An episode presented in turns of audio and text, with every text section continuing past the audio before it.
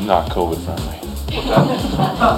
it was very, very loud. I, I, Pat grabbed me afterwards, like, holy cow, it's loud out there. I said, yeah, that's welcome to the NFL. I mean, it was just a heck of a game. The fans, our fans were unbelievable. I mean, we, we let them out of the cage.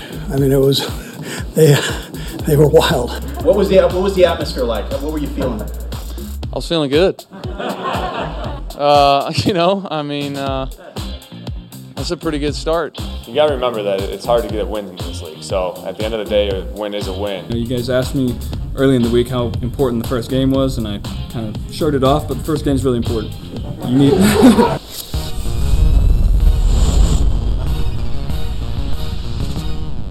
Monday edition of Pro Football Talk Live. Do not adjust your dial. It is not half wrong. It is 100% right.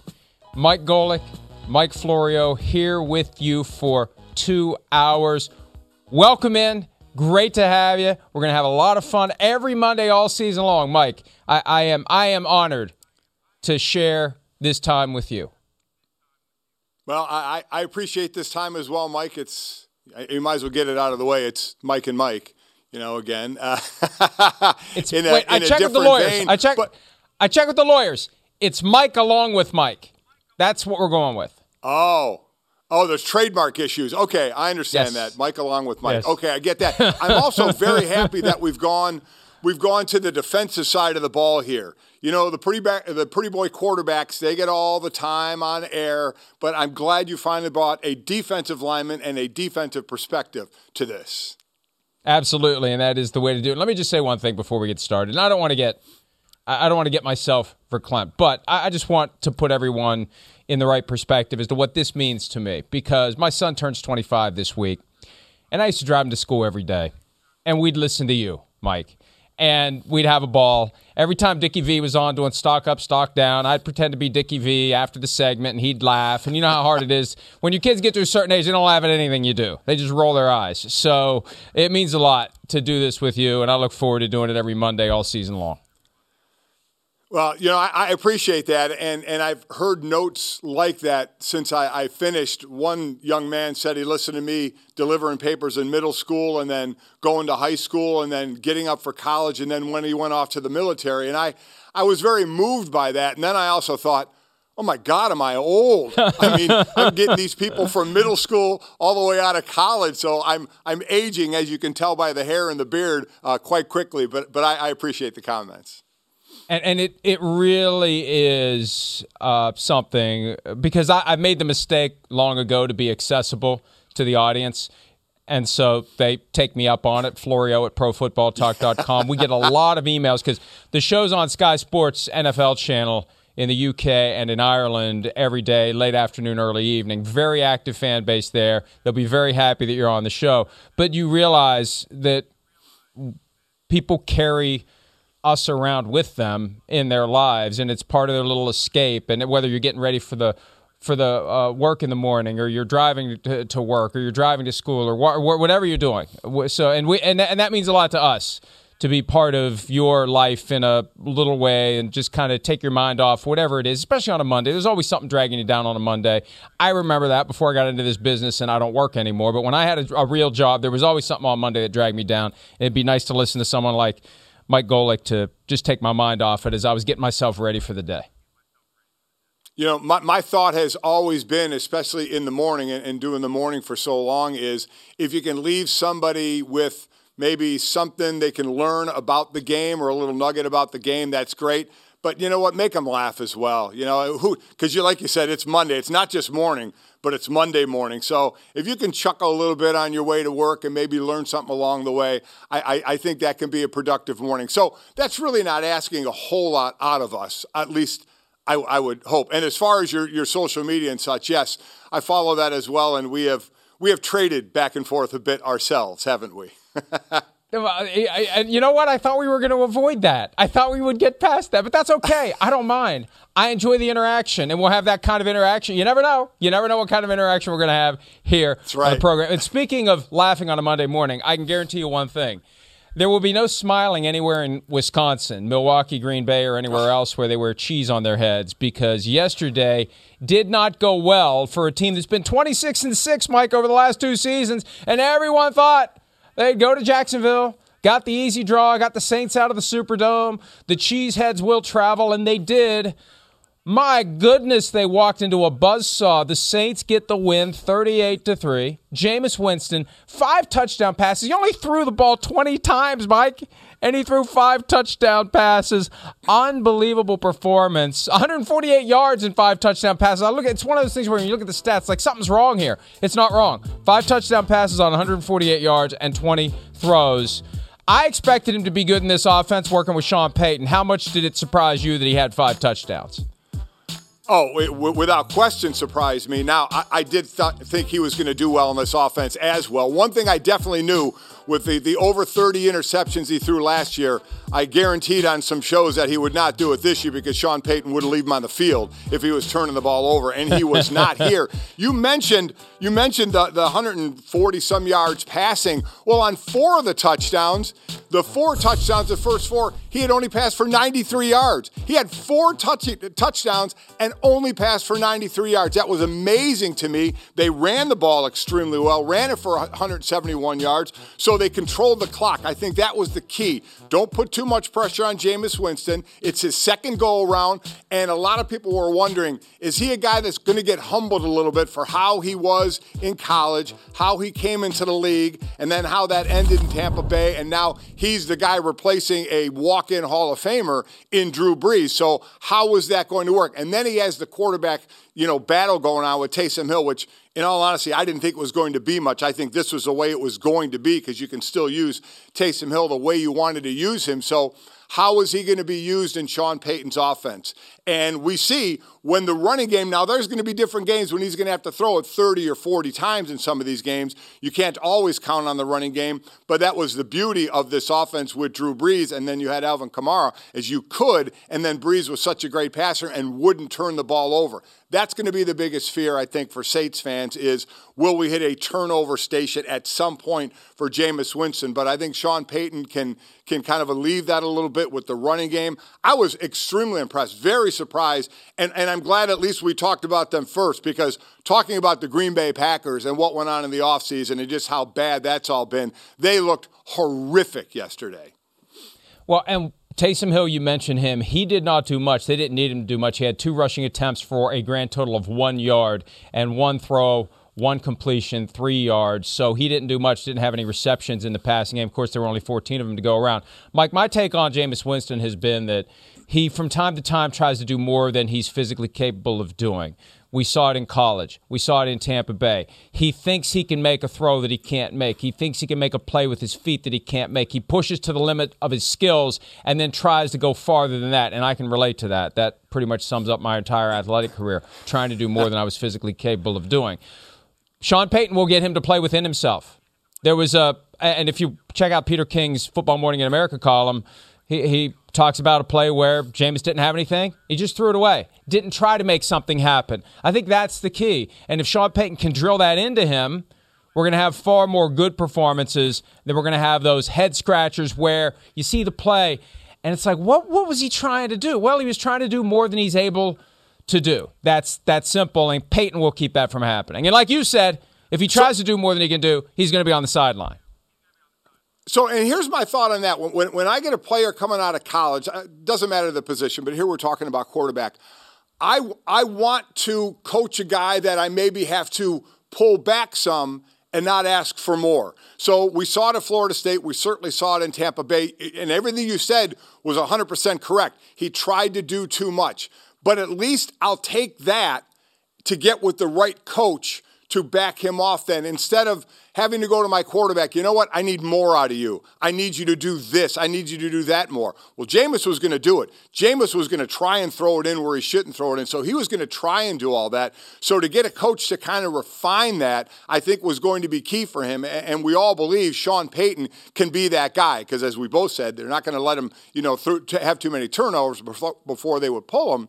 So I, I, do like the way he came into the league. I liked him when he came into the league because he took chances, and then that would be refined. Now, it didn't work out certainly in Tampa Bay with all the turnovers, but if it can work out with Sean, what a boon that's going to be for New Orleans, who is so used to Drew Brees. And let's give him a, a lot of credit as well. This is a displaced team. You know, because of the hurricane, which has just been horrific for, for that area for a while now. So it's been displaced, and they play it in Jacksonville. And to be able to keep it together, you know, and stay unified because players are used to an itinerary, players are used to consistency every day. And the Saints, and we've seen it over the years, they have been thrown off that without question with some of the things they've had to deal with. Yeah, that's an excellent point, and it makes their win even more impressive. Beating a team that was the one seed last year, as I mentioned, 26 and 6 over the past two seasons. So impressive win by the Saints. And one more point on Jameis, and I think this is, from the perspective of a defensive player, something you could maybe elaborate on. The idea that he has the deep ball in his arsenal, he forces those 11 guys to cover every inch of the field. When they unleash that ability to the full extent and stretch the defense, and Payton has his plays – ready to go where he can take advantage of everything that opens up underneath as you stretch the defense the full 80 yards when the Saints have the ball on their own 20. That that's a huge advantage that they haven't necessarily had in recent years. No, I completely agree. And as we mentioned, four touchdowns, 93 yards. Then he hits, you know, a, a, his long pass of 55 yards. He takes one down the field. Well, that's the ability also of a, of a running game, a running game of over 170 yards. And, and, and I'll say this too, as a D lineman, as a linebacker, when you're running the ball well, you have to honor the run. So what happens on a play action? On a play action, as far as a D lineman, you're not just teeing off. You have to play the run as well. And for those linebackers, as soon as you take that one step up or one step sideways, you're going to have the ability to be beaten right over the top, right over the top of the backers and right in front of the safeties, and then also deep as well as Jameis can do. So it, it all works well. He, has got a great long ball and he's got a great arm. I, that, that's never been the issue with him. But if you can put it with an excellent running game with Alvin Kamara on that offensive line and, and do those types of things, that's going to open up a whole lot more for Jameis, something that he hasn't had in the past. He became a free agent two straight years and no one else made a serious run at him, and he's in the perfect place with the Saints. I have a feeling when this one year deal expires, there may be some other suitors for Jameis Winston after they see what yeah. he can do with Sean Payton. Now, enough positivity from that game. It was 38 to 3. There's another side of the coin. Let's hear it directly from head coach Matt LaFleur and quarterback Aaron Rodgers. Here they are. Got to give the Saints all the credit in the world. They came ready to play. Uh, absolutely embarrassed us today, and uh, you can't do that against a well coached and quality football team. Our guys are going to have to take a long, hard look in the mirror. It starts with myself. Obviously, didn't get these guys ready to play ball, and that's what happens when you when you go out there and play like that against a good football team. So give the Saints all the credit. Uh, they came ready to play, had a great plan, and executed. I mean, i will let him use those words, and I'll use. Uh, it's just one game. You know, we played bad. I played bad. Offensively, we didn't execute very well. Uh, one game. We got 16 to go. Weird to hear that, but it's true. 16 still to go. The first game matters less than it ever did, but this one's got to sting in. Hey, Mike, there's one thing about the Matt LaFleur Packers that I've noticed, especially in 2019 anytime they pack up and go a fairly far distance from home, they went to California a couple of times in the regular season 2019, splattered. Went back to San Francisco in the playoffs, splattered again. And Aaron Rodgers talked about how we weren't ready to play in those games. Darius Smith told Chris and I at the Super Bowl a couple of years ago, right before the pandemic, that players weren't ready for that NFC championship game, and he's one of them. There's something, something that's missing, and it's glaring because they're otherwise great. But they get on these long road trips against good teams, and they have this tendency not just to lose a close, tough game, they just don't show up.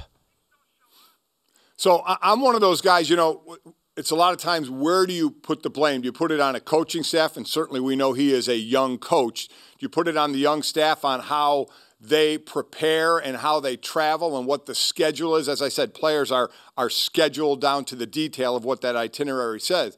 But for me, in the professional ranks, I put it on the player. You're supposed to be a professional.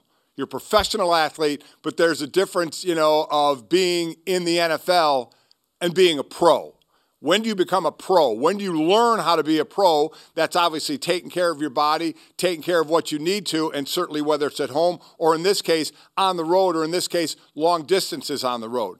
That's the players. That's leadership of players, and that's each individual player and how they prepare themselves uh, to, to travel and how to play on the road. Now, again, there's a percentage that goes on the coaching staff as well, but off the field in preparation, on the field in execution. I know coaches are part, you know, have the game plan and such, and players work with it. But I am always one of those, Mike, that leans to the player on the field. You're a professional athlete. What's your responsibility? Your responsibility is to execute your job on the field, know your game plan, and be prepared to play, whether it's at home or whether you're traveling to the moon. It doesn't matter. That's on you. And so when, when you see that happen, over time, over a couple years, and you have some of the same players involved, I look at those players and I say, okay, are you ready to go? You know, what's your issue when you're traveling? Where does player leadership factor into that? Now, I don't want to throw stones at Aaron Rodgers on this, but we see what Tom Brady's done in Tampa Bay. We see how he has taken that roster fully and completely by the reins. They follow him, they listen to him, they do whatever he says. They don't get complacent, they don't get too high, they don't get too low, they don't focus on the wrong things, all because of him. How much of it is player leadership or lack thereof? And it's not just Aaron Rodgers, there's other guys on that team that should be leaders. But in a moment like that, if the players aren't ready, what responsibility do other players have to help them access that and be ready to go? Oh, I, I, think it's a ton. I, I think what most most head coaches do in the NFL is they run the program. They're the CEO of the program, but most will let the players run the locker room. Say, guys, that's your locker room. You run it. As I will continue to say, you're a professional. You guys act that way and run your locker room that way and be ready to go. So, without question, you rely on leadership. And, and we know there's no question in Green Bay where that leadership is going to be in the locker room. When, when Aaron Rodgers talks, you listen. But Aaron Rodgers wasn't around a whole lot. Aaron Rodgers was talking about wanting out of there. Now, I, I will say, and I said this months ago, I didn't think he was ever leaving. I didn't think he was going to get traded. I didn't think he was sitting out for the year. I thought he was going to be in Green Bay for this, his last year, I'm sure, in Green Bay but he wasn't around and there was a bad taste in the mouth. And he kept trying to say, it's basically with management, it's with philosophy, it's not with anybody in the locker room. And listen, only the guys in the locker room know that deal. But if you got a guy that really isn't enamored with what's going on upstairs, maybe doesn't want to be around there, or knows he's only going to be there for another year, let me tell you, pro athletes, a lot of it, Mike, is self preservation. When, when people say, oh, I wonder what that guy's thinking of that situation or this guy's thinking of that situation, you know what guys in the locker room are thinking of? Because most of them were like me, foot soldiers. They weren't the, the leaders, they weren't the top guys. Most of the roster are foot soldiers. They're worried about themselves. They're worried about surviving. They're worried about playing well. They're worried about staying in the league. So you want to listen to that guy in the locker room, but all of a sudden you have a guy that you probably know isn't going to be there in another year. You want to make sure you're doing what you need to do to make sure when the coaching staff or when management is going over salary caps or tape that you're showing well enough to stay on that team uh, where guys like Aaron Rodgers, they know they're going to be on that team. They know they're if they're going to be somewhere else. They know they'll be the leader of that next team. So that's one of the big differences. I don't know if people understand in the locker room, from the top of the locker room to the bottom of the locker room. And I think that's a great point because there used to be more of an obsession among NFL teams to ensure that coaches were never in the last year of their contracts. Get it extended before the last year or get rid of them before the last year. You don't want a lame duck coach because you don't want the players to tune him out because they think he's not going to be here next year anyway. Well, one level down, you're starting quarterback. Every vibe, every assumption, everything that's gone on since the end of last year is pointing to this is it. And so it's a similarity. And his fear of being a lame duck has caused him to make himself a lame duck. And that's not what you have in the locker room for the other guys, the foot soldiers, as you said. So why should we listen to this guy? It's going to be Jordan Love leading the team next year or somebody else. So, so what's going to happen now is how the season goes. And if you mentioned, I mean, 26 wins in the last two years, regular season, what they've done, it's, it's been a great record going into the playoffs. So that's what we're going to have to keep an eye on. because just about everyone in the world understands this is it for Aaron Rodgers. So the players in the locker room know it more than anybody else. So this is their last shot with a walk in Hall of Famer, one of the great quarterbacks to ever play this game. So we can talk about how he's handled things off the field, but you can't deny what it is on the field. He's one of the greatest quarterbacks to ever play in the NFL. And, you know, there's been obviously a lot of talk they didn't give him enough help. He should have more than one title. They didn't do enough with his talents. But players in the locker room right now don't care about all that. What they see right now is this is our last year with Aaron Rodgers. And if this season starts to go bad, because I've been on bad teams, and when it starts to go bad and you know you're not going to the postseason or you know things aren't going well, it can get even worse in a locker room. And then you're going to get to the point, and again, it's game one, and they're right, there's 16 to go, and this is what we always do. You know, after week one or week two, we start doing some of these things. But if this season starts to go wrong a little bit, then it's going to be, well, if he's not going to be our quarterback anyway, let's put the other guy in to get him some some reps so we're ready to go next year. That's what that's what I as a player sit there and think in a locker room of where this can go. But right now it's it is. It's just one game. We still have Aaron Rodgers. We have a great offense. Defense has to play so much better than they played in that first game. But one thing I've always said as well, the team you see in week one, Mike, is going to be different than the team you see in week four, five, and six. It's going to be a little different. Uh, sometimes a lot better, sometimes a little worse, but certainly not the same. Yeah, you're absolutely right. By the time we get deeper into the season, these teams will be dramatically different, and the challenge is to put the loss behind you. It doesn't matter whether you lost by 35 or by three. A loss is a loss. You move on. They have the Lions at home on Monday night, and then Sunday Night Football Week Three at the San Francisco 49ers. Another test to pack it up, take it on the road. Can they stay focused? Can they get it done? And as much as it's good for our business for Aaron Rodgers to constantly bare his soul about his future, and yesterday there was a sit down with him and Erin Andrews, and he was doing it again. At some point, you just got to stop. And I feel like Mike, he internalized it so much last year, he can't turn the faucet off this year now that he's opened it. Well, you know, again, I'm going to come at it from a player, from a former a player, a former player, and a guy who would be in that locker room. Is and there's his really good friends on that team, and then there's guys who are quote unquote acquaintances, your teammates, until you're not teammates. That, that's kind of how it works. If you can leave the NFL with five or six actually really good friends, you're kind of lucky. Other than that, it's basically teammates. And, and I'll, I'll go back to say what I said before. You know what those guys care about in that locker room? Right now. Right now. They, they, they don't care about all the drama. They could give a damn about all the drama that's going on. They want to play well individually. They want to do well as a team. They, they all know Aaron Rodgers is going to be just fine. Aaron Rodgers made a ton of money. He'll go somewhere else and be the man there as well. And then you have to worry about yourself. And that's what players do. And I know it makes it sound like the players are selfish. It's still a team environment and you're playing as a team. But when it gets down to it, Players, it is about self preservation. Okay, what's going to happen to us as a team? What's going to happen to me as a player? So they'll sit there and they'll listen to Aaron Rodgers talk about all that. And, and, and in their eyes, it's like, you know, uh, the Peanuts character when you, when you hear the teacher, you know, want, want, want, want, want. You know, they don't want, they don't want to hear any of that. They want to see, they want to see the production on the field. And they know they have to produce better on the field. So the defensive side of the ball, they can't really care what Aaron's saying and what's going on because they played horribly. They played horribly, and they damn well better worry about what's going on in their film room and on their side of the ball more than the Aaron Rodgers drama that was going on. I fully endorse any and all references that those of us born in the 60s will get. it's not our fault if you're too young to know what we're talking about. Go do some research. You have Google. Oh, and Mike, this is what they'll do to us. You see? There you go. Nope. Right time, baby, or play that old piano. Okay. Um, I had one more great point to make, and it was so great that I've completely forgotten it. Either way, that's that on the Saints 38, the Packers 3.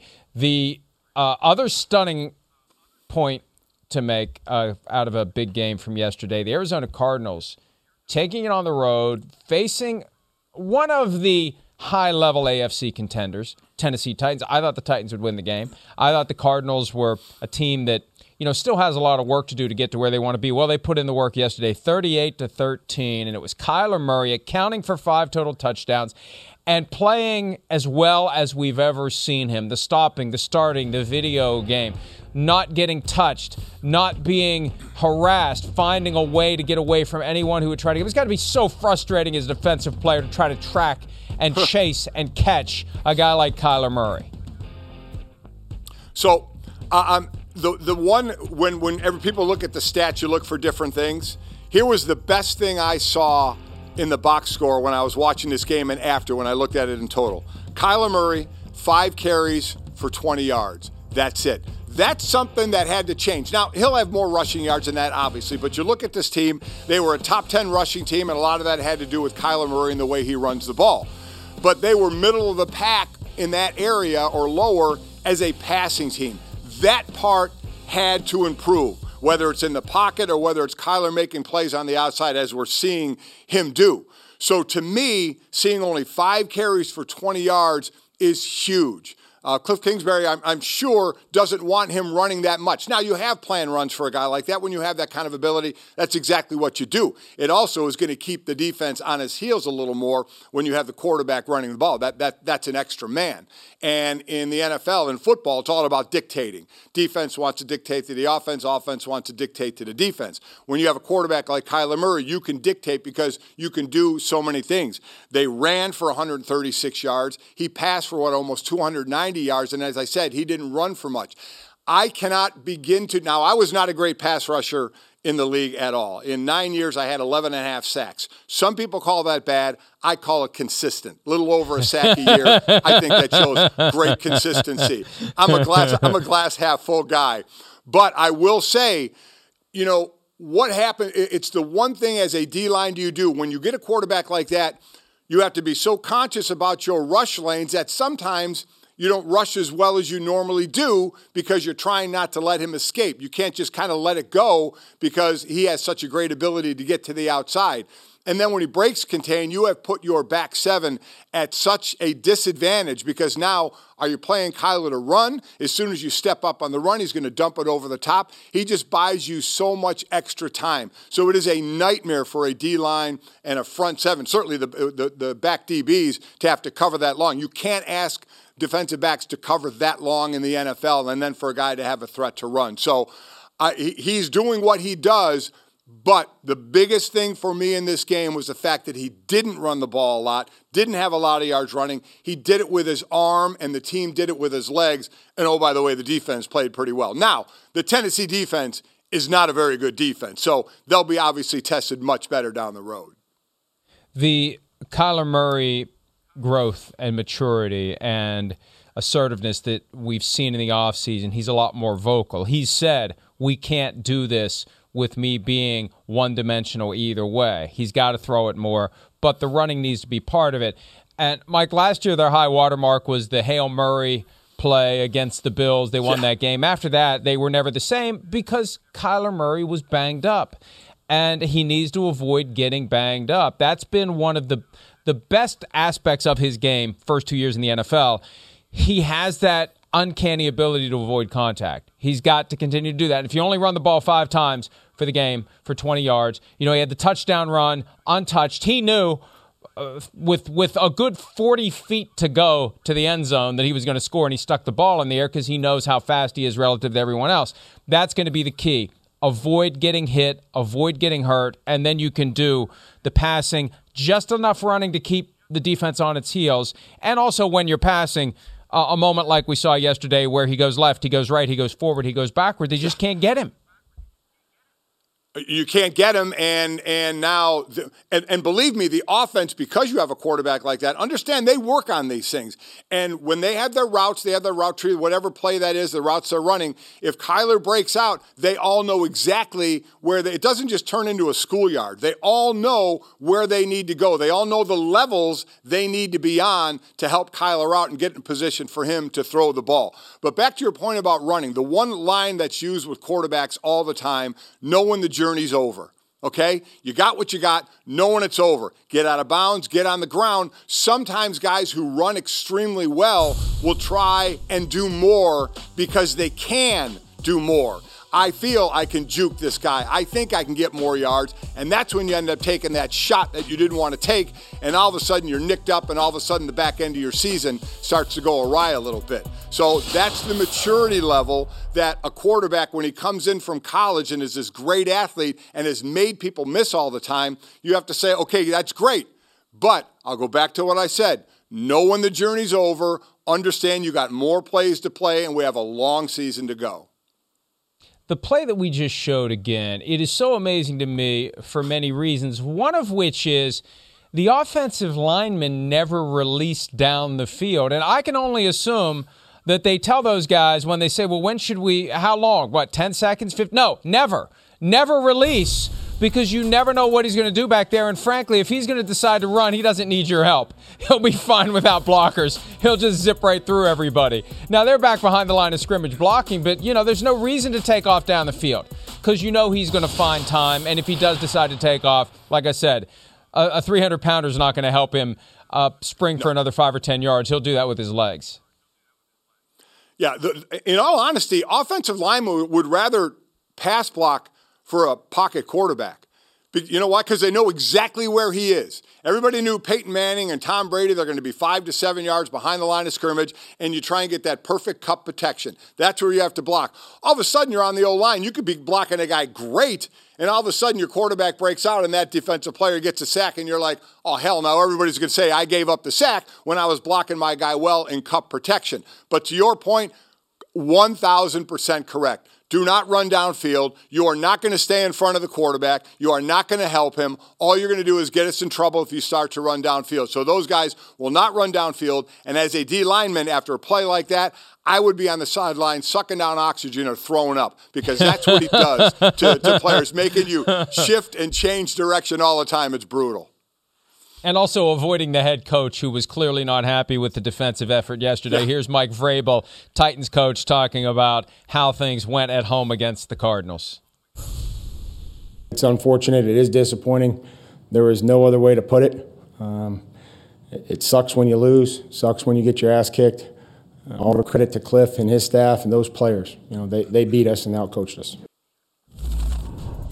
And that's the way you have to handle it. And Taylor Lewan went to Twitter and said, Got my ass kicked today. No way around that. I let the team and the fans down. Thank you, Chandler Jones, for exposing me. It will only force me to get better. Now, the good news is you don't have to face Chandler Jones every week. It'll get better because your opposition will not be better. If anything, your opposition will be worse than Chandler Jones. But my goodness, five sacks from Jones yesterday. Three in the first quarter. He was on pace for 204. We were joking about that on text chain yesterday. He didn't get uh, he didn't continue that pace, but he did get five, so he's on pace for 85. Mike, that would be a pretty good year. I well, think that would I, be a listen, record. It'd be a phenomenal. I, I think it would be a record. and, and we, as we were talking, we do love doing that. What you're what you're on pace for after week one. Here's a guy obviously missing time last year, and this defense needed him. Was he even going to be on the team this year? Was he going to get traded? Did he want to be out of there for a while? You know, and now, I mean, this defense picking up. This this team needed the defense to pick up, and they needed the the uh, the passing game to pick up on offense. And man, what a start for them! What they did to Tennessee, uh, holding Derrick Henry what to 56 yards. Now, again, the Tennessee Titans had to get out of their offense a little bit more than they wanted to because of the way the score went. But Chandler Jones and five sacks, and, and I appreciate that out of Lewan Taylor. The one thing as a player I, I always respected, and I call it wear the hat. Wear the hat of responsibility because the eye in the sky don't lie. I'm using these cliches, but they don't. You sit there and film and you watch exactly what happened and you know when it's your fault. And Taylor wore the hat and said, just as he said, he got his butt kicked today, and he did. And all you can do is try and learn from it, applaud the guy after the game, go shake the guy's hand, say nice game, and you move on to the next one. But a Tennessee with a bad defense, and they couldn't get their running game going, get into the offense that they wanted, and that's that's unfortunately the result they get. We covered both of the surprising blowouts from Sunday. We're going to take a break. When we return, two comebacks from the AFC. One we didn't expect, and one we, we kind of did. We'll discuss that when PFT Live continues right after this.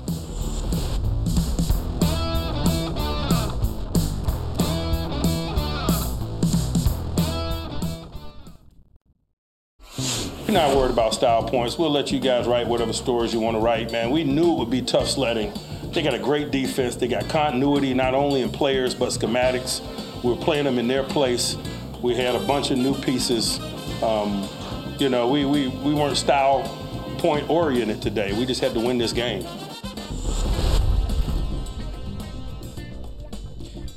Mike Tomlin, Steelers head coach, pulling off what I think is one of the more significant outcomes of the day to go into Buffalo. Mike, Bills Mafia is back.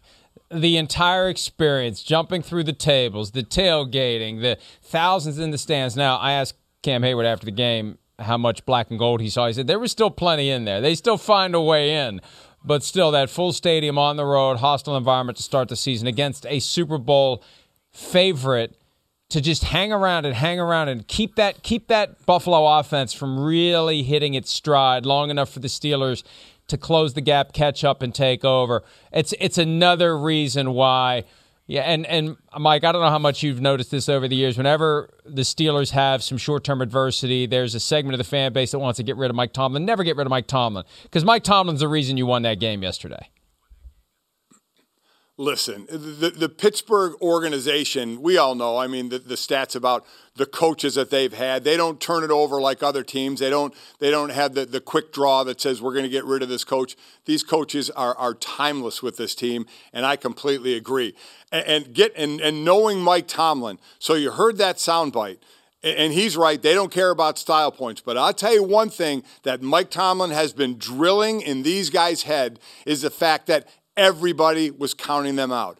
Everybody was saying the Bills are the second best team after Kansas City in the AFC. And obviously, that's who they opened up with yesterday. So all the time in their ear, in their ear. Nobody thinks you have a shot in the AFC now. They think Ben's over the hill. Nobody thinks you're going to play well or do well against Buffalo, the up and coming team after what Josh Allen did and the weapons he got with Diggs last year and how well they played. They're going to blow Pittsburgh out. Pittsburgh has some changes on defense. And then you get Mike Tomlin. We don't care about style points, about getting the win. 10 to 6. 10 to 6, not the prettiest game in the world going into the fourth quarter. But if you're a defensive player like me, it's a thing of beauty. It is a thing of beauty when you're holding an offense that's as powerful as Buffalo's to that low of an output score wise going into the fourth quarter. What you're doing is you're constantly giving your offense a chance. You're constantly saying, Here you go, Ben, you got another chance. Here you go, Ben, you got another chance to the tune of what, 17 points? In the fourth quarter. So that was a perfect, you know, symbiotic relationship with offense defense. We'll keep stopping them. It's a high-powered offense. We'll keep shutting them down, and you eventually get it done. It took them to the fourth quarter to really get it done, but they got it done. To make Josh Allen throw 51 times, they don't want to throw it. They don't want to throw it 51 times. They want to run the ball. They want to be a little more even. Though when they do throw a lot, he still can be pretty effective. So I put this one right on the side of that defensive side of the ball uh, for stepping up and doing what they did to help give Ben and that offense more chances. Well, and they knew it was even more important yesterday, Mike, because it's a new offense under Matt Canada. It's going to take some time. Ben Roethlisberger said it himself last week. There will be some growing pains in this offense, so the defense had to keep it close long enough for the offense to find the gas pedal, and they did, scoring the points. Now, the block punt that put the Steelers ahead with a touchdown helped tremendously, but you saw that offense gain more confidence. And and again 16 more games for that offense to get to where it's going to be come December and January but enough yesterday coupled with that defense. And that's the one thing we said all offseason long. Yes there's turmoil with the offense. New offensive linemen four new starters new running back in Najee Harris. We're not quite sure what he's going to be. He looked pretty good yesterday. Ben Roethlisberger 39 questions about him? No questions about that defense. And as long as you have that defense you don't need to have the 1999 greatest show offs on turf St. Louis Rams. You you just have to do enough. And the Steelers offense did enough yesterday, and they'll probably do enough all year long. Well, and they're a team that, because you mentioned, and I'm glad you did with the block punt, that's going to rely on all of that. They're not going to be a juggernaut offense. They're going to be a very stout defense. There's no doubt about that. So, what turns the tide at times? Well, It can be special teams, whether it's a turnover like it was to a touchdown, or whether it's a big return that flips the uh, the, the, field for you in your favor, or a big stop uh, on, a, on, a, on a special teams play. So this team needs that. They need all three phases because it's not the high flying offense that it was, even though they're going to try to, and we'll see once they start gelling with the O coordinator Ben and the O coordinator on how that's going to go. But I, I don't expect it to be that high flying offense. I expect it to be a tough defense, a good offense, and throw in some special teams along the way. But uh, listen, what, do they always say? The, the offense sells tickets and the defense wins championships. I, I do believe that. I know in this day and age when there's so much passing and the offenses are so wide open and the rules are specifically made for the offense. Yes, I'm not just a bitter former defensive player saying that. The rules, without question, are meant to favor the offense. So they want scoring. The NFL feels scoring puts butts in seats and puts eyes on the TV, and I get all that. So if you can have that stout defense like we saw yesterday that just gives your offense enough of an opportunity, you could be in good shape. Yeah, every two or three years, we're reminded in the Super Bowl what it means to have a great defense because that usually is what saves the day and delivers the trophy for the team that wins it all. The Steelers' offense did wake up eventually. Ben Roethlisberger finished with 188 passing yards, and Najee Harris only had 45 yards rushing. He had a nice 18 yard run to get his career going, and and and that hey. When you look at those numbers, 53 total yards in the first half, and you still got the win in Buffalo, like you said, it's a testament to that defense, and they will go as far as the defense can carry them. And TJ Watt, having him back, that was huge. That was a tone setter, the strip sack. Uh, it, it, that that's the kind of thing you need from a guy when you pay him that kind of money, and and a key piece of that Pittsburgh Steelers defense, Mike. And it was smart of them to get it done, and uh, he deserved every penny of it. Cam Hayward told me that after the game, and and and they will go as far as that defense will take them. Based on yesterday, it looked like it's going to take them pretty far. Yeah, I, listen, I would agree. And a lot would say TJ Watt, how was he able to move like that with his pockets so heavy and full? I mean, they, they, did need to get this done. I mean, this is another one. All of a sudden he's in camp, but he's not practicing, coming down to the last day. Is he going to practice? Is he going to play? And then to, you know, to basically walk into that deal and say, I'm going to take it when his agent was still trying to get him more money, you know, that just shows it, it's, I think it's a good reminder why you have to let agents do your, their job because they can try and get you the most money. You have to also remember that the agent works for you, the player. So if you feel you got what you want and it's enough and it's that close, where now you can call this this a team guy. Because if he listened to his agent, he could have maybe been, been still holding out, not been there on the field. But this is a guy who said, you know what, this is a good enough deal for me. I'm making a ton of money. I need to be out there with my team and help my team. So I, am glad it worked that way because, you know, I, I certainly wasn't an error, and we still see it every now and then where you did see players hold out, try and get those better deals. But I did like the fact that TJ Watt was like, okay, I'm, I'm my boss. My agent works for me. I think this deal is good enough. Time for me to get back on the field. And I'm a big believer in guys getting everything they can. You have a finite number of years that you can play, and yep. even fewer that you can play at the level where they will pay you among the very best in the game. And uh, he got it done, and the Steelers got it done. And they're 1 0 when many expected them, including the folks in Vegas, that they would be 0 1. Six and a half point underdogs they were on the road. So much for that.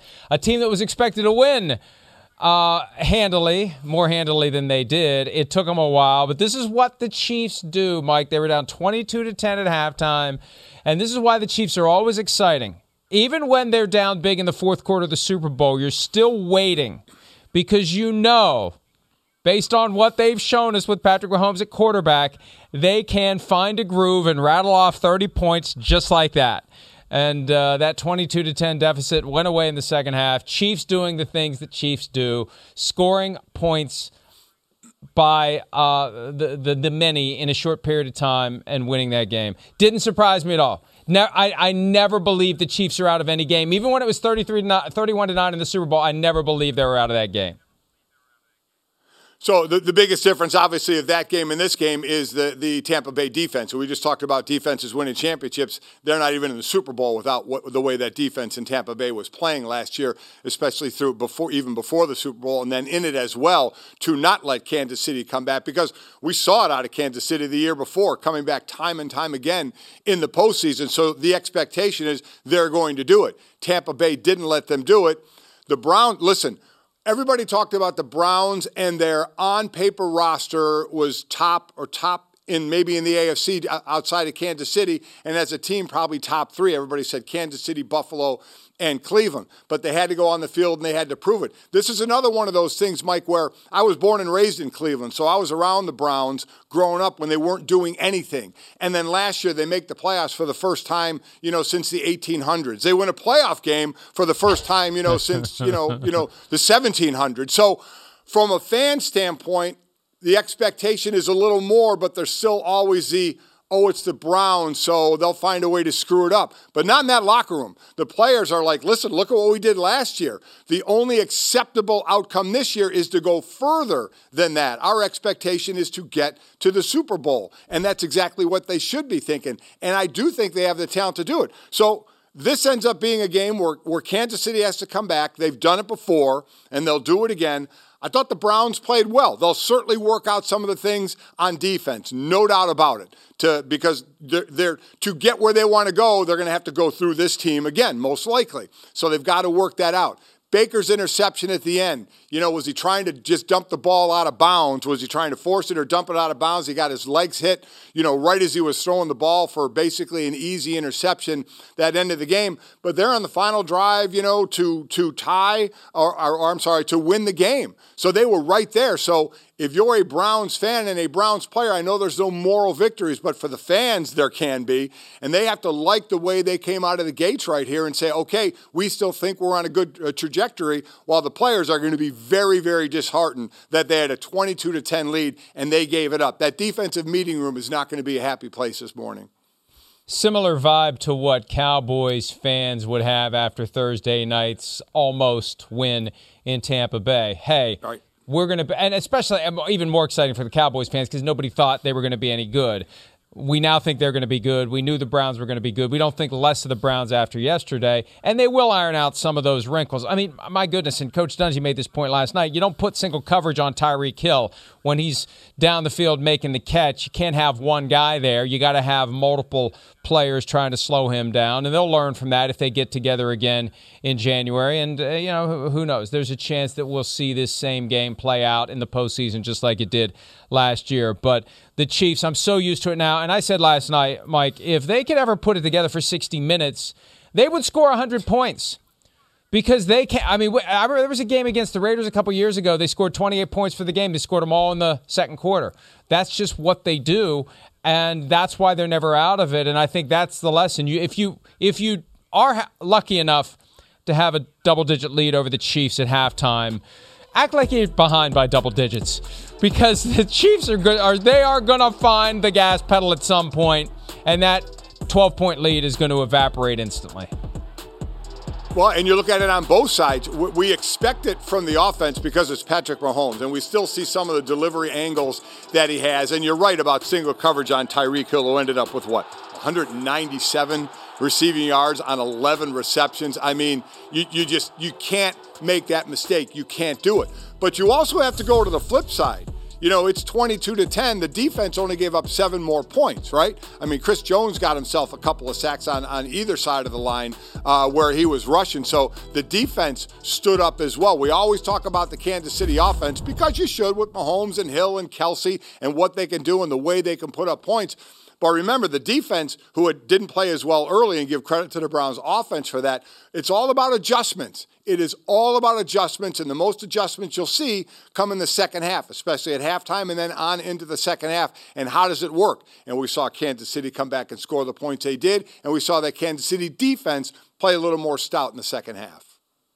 Can we show the Tyreek Hill touchdown again? There's one point that I'd like to make beyond the fact that the Browns had single coverage on Tyreek Hill. But the long catch and run from a second ago, I'll filibuster until the video cues up. There was something very important that I noticed that uh, is a change in Tyreek Hill's approach to breaking free and getting to the end zone. There we see the throw from Mahomes.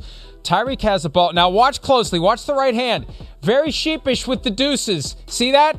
It's, it's if you throw them up directly at the player this year, you're going to get 15 yards for taunting. He just did the very subtle. Hey, I, I know if I put this hand too high, if I put it more too far toward your face, I'm going to get 15. So Tyreek Hill has learned the, the line between celebration and taunting. He he didn't fully go there. If you go there in your face, you're going to get it. But if you kind of hold it down here, no penalty on Tyreek Hill.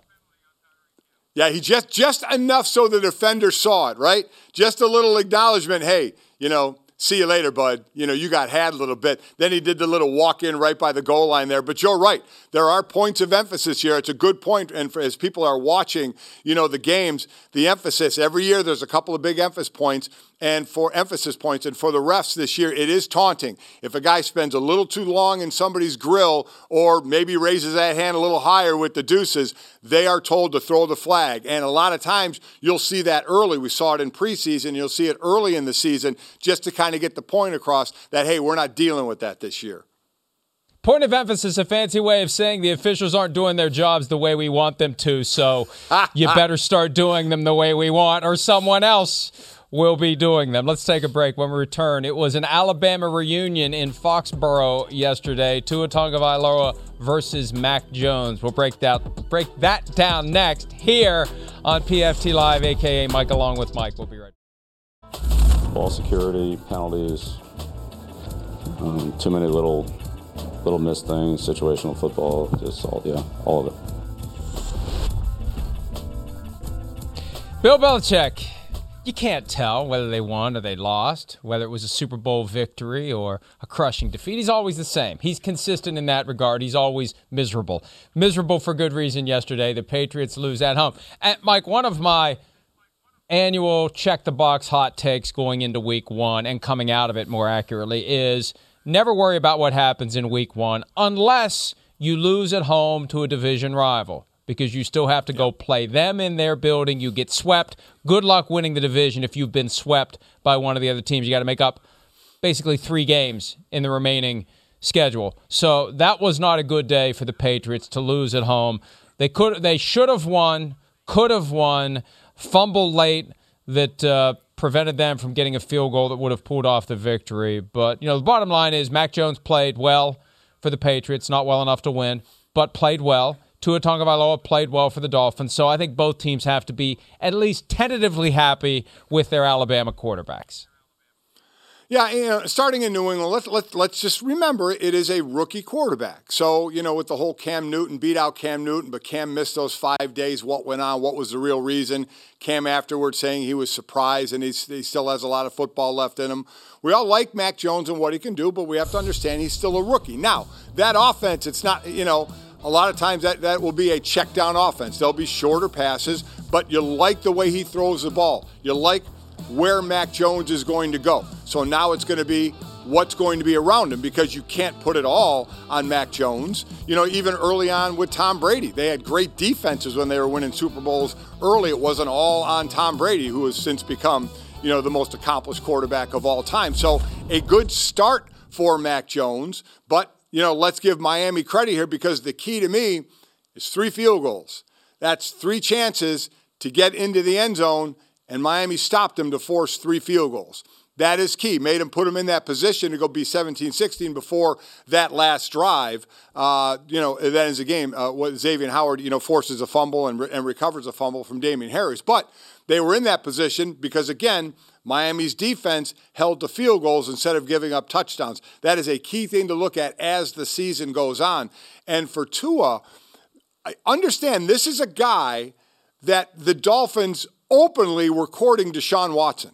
So while Tua Tagovailoa, it's his job, he is the quarterback of the Miami Dolphins, they're courting another quarterback.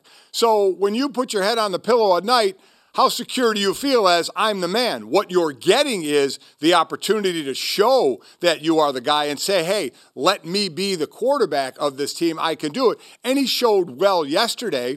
But is, is, Miami still in the position of nobody knows what's going on with Deshaun uh, uh, Watson? Nobody knows, you know, they want six picks, whether between picks and players. Is that ever going to happen? So all Tua can do, and it's right, rightly so, is control what he can control, and that's his play.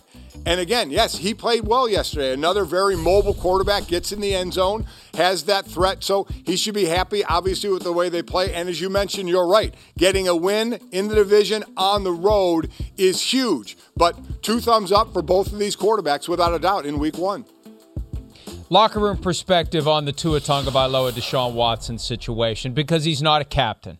And to their credit, the Dolphins didn't try to bend over backwards to downplay it. It is what it is. It's no C on the starting quarterback's jersey. But Mike, when everyone knows in the building that they want Deshaun Watson, and also you throw on top of it Tua admitting candidly in the offseason he didn't know the offense well enough at times last year, and that's why he got yanked late for Ryan Fitzpatrick. I assume that some of the foot soldiers – are going to wonder is this the guy that is the right one to lead us? Oh, there's no doubt. I mean, listen, nobody knows what's going on in the locker room more than the players that are sitting there. They know where they stand individually and they know where the team stands and what they have. Uh, so that and, and with Tua, they need to find out what they have because a lot of them were on the field last year with him uh, when they were in the situation of him getting pulled. They have a new offense this year. You know, you got some empty, you got some some mobile quarterback stuff, obviously as well. So it's a little bit different for him as well. Something else to get used to in the new system that they're in. But yeah, I, I, but but I, as I said, if a player gets on the field, you have the chance. It's like any next up player that when, when the starter gets hurt or for whatever reason, you go in, you now can control what the coaches and your teammates think about you by how you play, by how well you play, uh, what kind of a teammate you are, but really by what the production is on the field. So Tua is going to have every opportunity in the world this year to say, I should be the starting quarterback of the Miami Dolphins. I am the starting quarterback of the Miami Dolphins. And you guys need to put any, any other thoughts away from this so they're not courting another quarterback. That's Tua's job this year. And all he can do is go out and just control his own play, not what everybody else thinks. He has to make people say they want to believe in what he's able to do on the field. My public advice to him from a couple of weeks ago, not that he would have heard it or paid any attention to it, was act like Tom Brady would act in that situation. Get pissed off. Tell yourself that you're going to prove to everyone that Deshaun Watson shouldn't even be in the discussion. I'll go out there and I'll be better than Deshaun Watson. That's what you need to do to properly get past it. One last point before we wrap on this game. I we were talking about this last night, and I said, hey, for Mac Jones, all that matters is whether you won or lost, and he lost the game. I mean, that's the ultimate stat. Did you win? Did you lose? Right. And Drew Brees said, well, he's not the one who fumbled. Damien Harris is the one who fumbled. And I asked Drew, what do you say to a guy after something like that happens as a quarterback? And Drew said, what you say to him is before the play hold on to that ball like your life depends on it. And, you know, that's really the question. Rookie quarterback in his first game. What kind of extra little talking to did Damien Harris get before that play to make sure that he didn't fumble? Whatever the outcome, you don't fumble in that spot. Well, I would say Damien Harris would know that more than anybody, right? Uh, we, we, we always sit there and say, well, did the quarterback tell him that? Did the coach remind him of that? Who the hell doesn't know that? I mean, you're a running back carrying the ball in that situation. Do you have to be told, don't fumble the ball? I mean, could you? I, am I'm, I'm picturing in the huddle, Mac Jones saying, hey, uh, Damien, don't fumble. Oh God! Hey Mac, I, wait, eighty-eight. Man, wow, look, mind blown. Okay, never... let me see that. Wait, check. No fumble. Wow. Got it. mind blown. Thanks for that one. I mean, no, I don't think that's something Mac Jones needs to worry about right now. But, but you know what? You know what though, Mike? I, I really do think and and Mac Jones has a way to go to get there. And and you're right. The guy knows the job that he has to do. But one of the greatest, greatest motivators in football is fear. And there's a certain type of fear you have of your coach.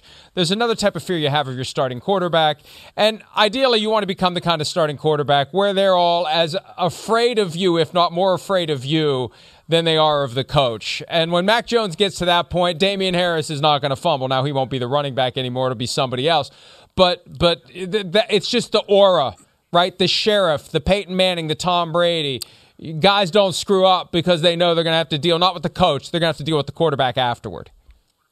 but but but Mike, you know, uh, not all players are the same. I mean, was Andrew Luck like that?